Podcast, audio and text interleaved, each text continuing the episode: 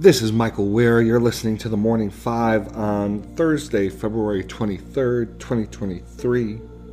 That is 223 23. oh my goodness. Uh, let's begin with a reading from Scripture. We'll read from Colossians 3 today. Therefore, as God's chosen people, holy and dearly loved, clothe yourselves with compassion, kindness, humility, gentleness, and patience.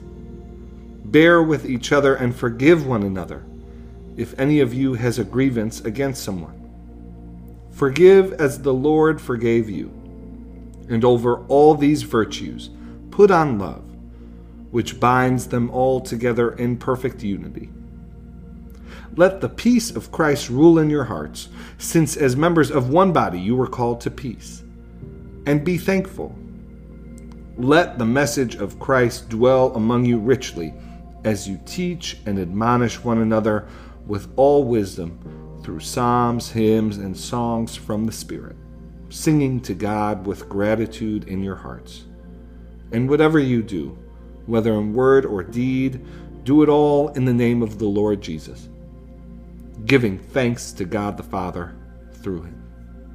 May God bless the reading of his word. Well, you're listening to the Morning Five, uh, brought to you in partnership with the That Sounds Fun Network, supported by the Center for Christianity and Public Life. We've made it to the end of the week. Let's get to the news. Uh, first, another day of sort of dueling statements, speeches,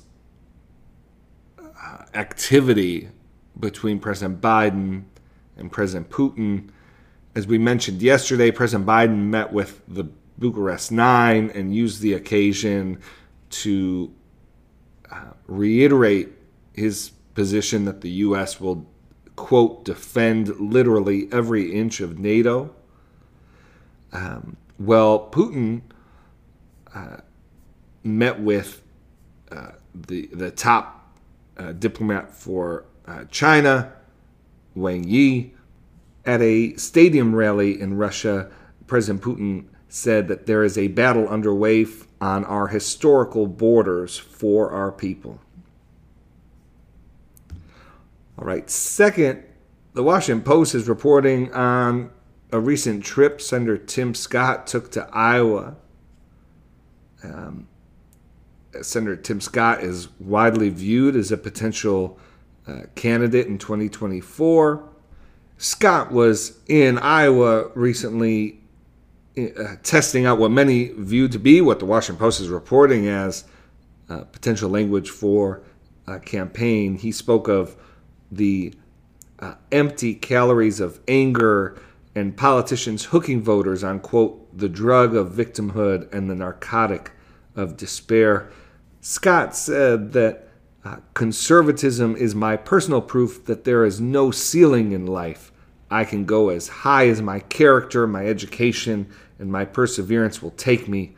I bear witness to that. I testify to that, he said. Uh, worth keeping an eye on Senator Scott, who uh, could potentially be the third candidate to enter uh, the GOP race uh, for the presidential nom- nomination, the second from South Carolina. Finally, a bit of uh, interesting news. Uh, astronomers have discovered what appear to be massive galaxies dating back to within 600 million years of the Big Bang, suggesting the early universe may have had a stellar fast track that produced these monsters. Uh, the new James Webb Space Telescope has spotted even older galaxies dating to within a mere 300 million years of the beginning of the universe. But it's the size and maturity of these six mega galaxies that uh, stun scientists, according to the findings they released yesterday. Uh, uh, this is according to an AP report. Uh, and so, it, gosh, what an exciting uh, last year or so it's been uh, in, in the field of astronomy. uh, and this is worth taking a look at. All right, that is all the news we have for you this week. Let's close with Dallas Willard's rendition of the Lord's Prayer. Dear Father, always near us, may your name be treasured and loved. May your rule be completed in us. May your will be done here on earth in just the way it is done in heaven. Give us today the things we need today, and forgive us our sins and impositions on you, as we are forgiving all who in any way offend us. Please don't put us through trials, but deliver us from everything bad, because you are the one in charge. You have all the power, and the glory too is all yours forever, which is just the way we want it. Hope you have a great week. We'll be back with you next week. Thanks for listening.